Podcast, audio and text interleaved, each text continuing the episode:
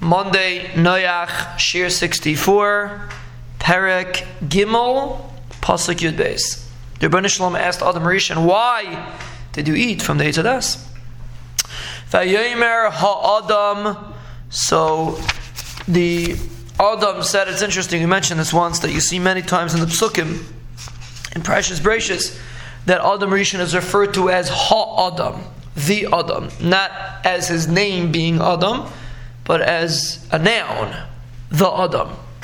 So the Adam said, Ha'isha shenasate imadi hinasna liman ha'etz va'eichel. The woman that you gave together with me, she gave me from the eitz, and I ate. And as we mentioned, there was a discussion if he knew that that he was eating from it or not. Big discussion if the Ohr HaChaim seems to learn he didn't know. Some of Farshim say he did know. But the Pashtas he did know, but Ohr HaChaim says he actually didn't know what he was eating. But he said that the woman that you gave me is uh, she she gave me from the eitz, and um, and I ate. And Rashi says over here he was kafir b'teva. He was kafir teva. So you see the extension, the extent of what it means to be kafir teva, what it means to not acknowledge a teva if you picture the scenario, Lamaisa Adam Rishon was at the pinnacle of success, he was the peak that a human being ever achieved. And he lost it in one action. And the one that made him lose it is his wife.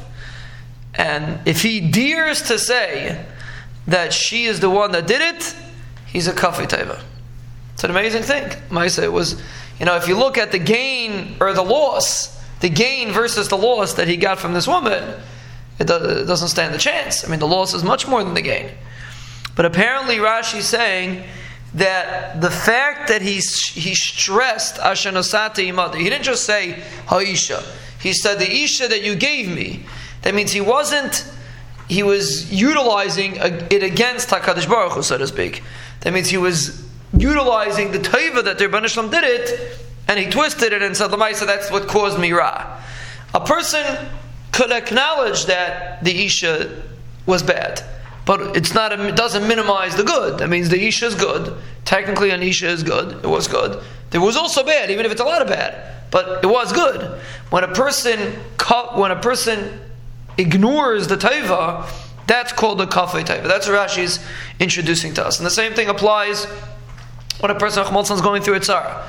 And he gets down and he says, Oh, life's kefarlach, look how terrible life is he's a teva because even if we'll argue and say that a person has more bad than good, there's nobody in this world that has more bad than good. No matter how bad is going is going on, there's always more good than bad.